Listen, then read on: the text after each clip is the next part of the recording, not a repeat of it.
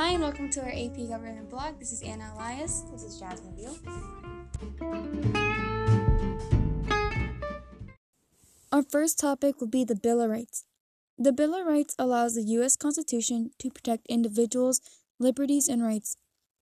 An example would be the First Amendment, which protects the people's freedom of speech, religion, assembly, press, and right to petition.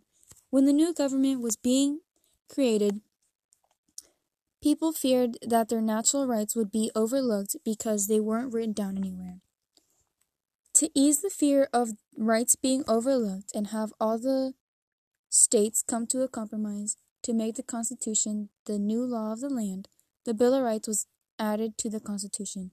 Having those laws listed in the Constitution makes them constitutional, allowing the judicial branch the power to check any laws or decisions that could be violating those rights.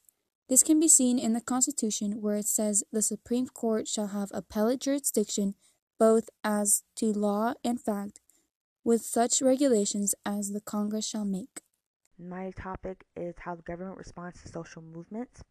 And in the past, um, the abolitionist movement of the mid 1800s sought to end slavery, leading to the Civil War and the Women's Temperance Union prompted Congress to pass the 18th Amendment, leading, lead, leading into the Prohibition period. And these are like all examples that happened before the uh, Civil Rights Act in 1964 that gave uh, minorities like rights that they didn't have before. Like the 15th Amendment to the Constitution formally ended race-based limitations on voting, and how but minority citizens were not truly empowered until the passage of the Civil Rights Act and the Voting Rights Act. This legislation resulted of pressure on the government from the civil rights movement. All of the Martin Luther King and the Rosa Parks and all of these great civil rights leaders who took like stances to be able to make a point across that they didn't have those rights before. And then Title IX of the Education Amendments, which is the Act of 1972, this legislation eliminated sex based discrimination to ensure that all students, both male and female, had access to, um, to equality in education.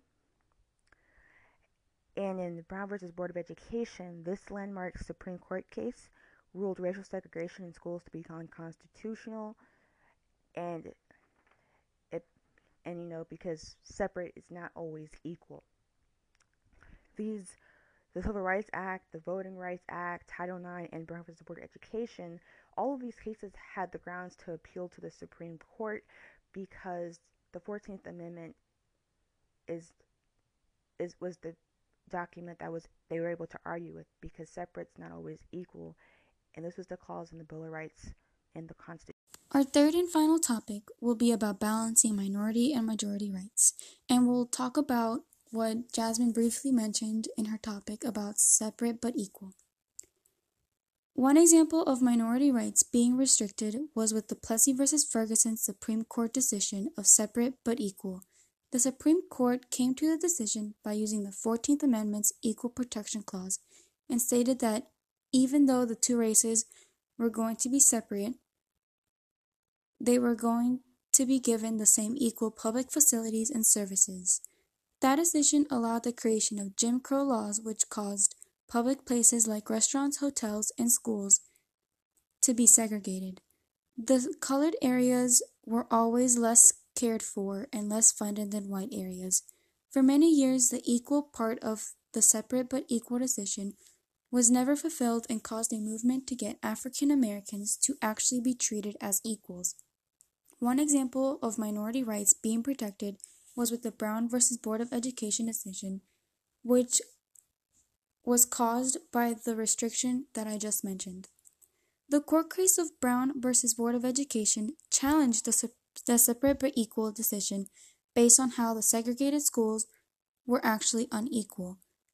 The Supreme Court ruled that the separate but equal decision actually deprived the plaintiffs from the Equal Protection Clause that was guaranteed by the 14th Amendment. This protection of minority rights allowed for the Civil Liberties Act of 1964 to be created. That act ended segregation in public areas and banned employment discrimination based off race, color, religion, sex, or nat- national origin. These cases are examples of how our previous topics can play a role in minority and majority rights. Thank you for listening to our podcast, and we hope you enjoyed and got something out of it.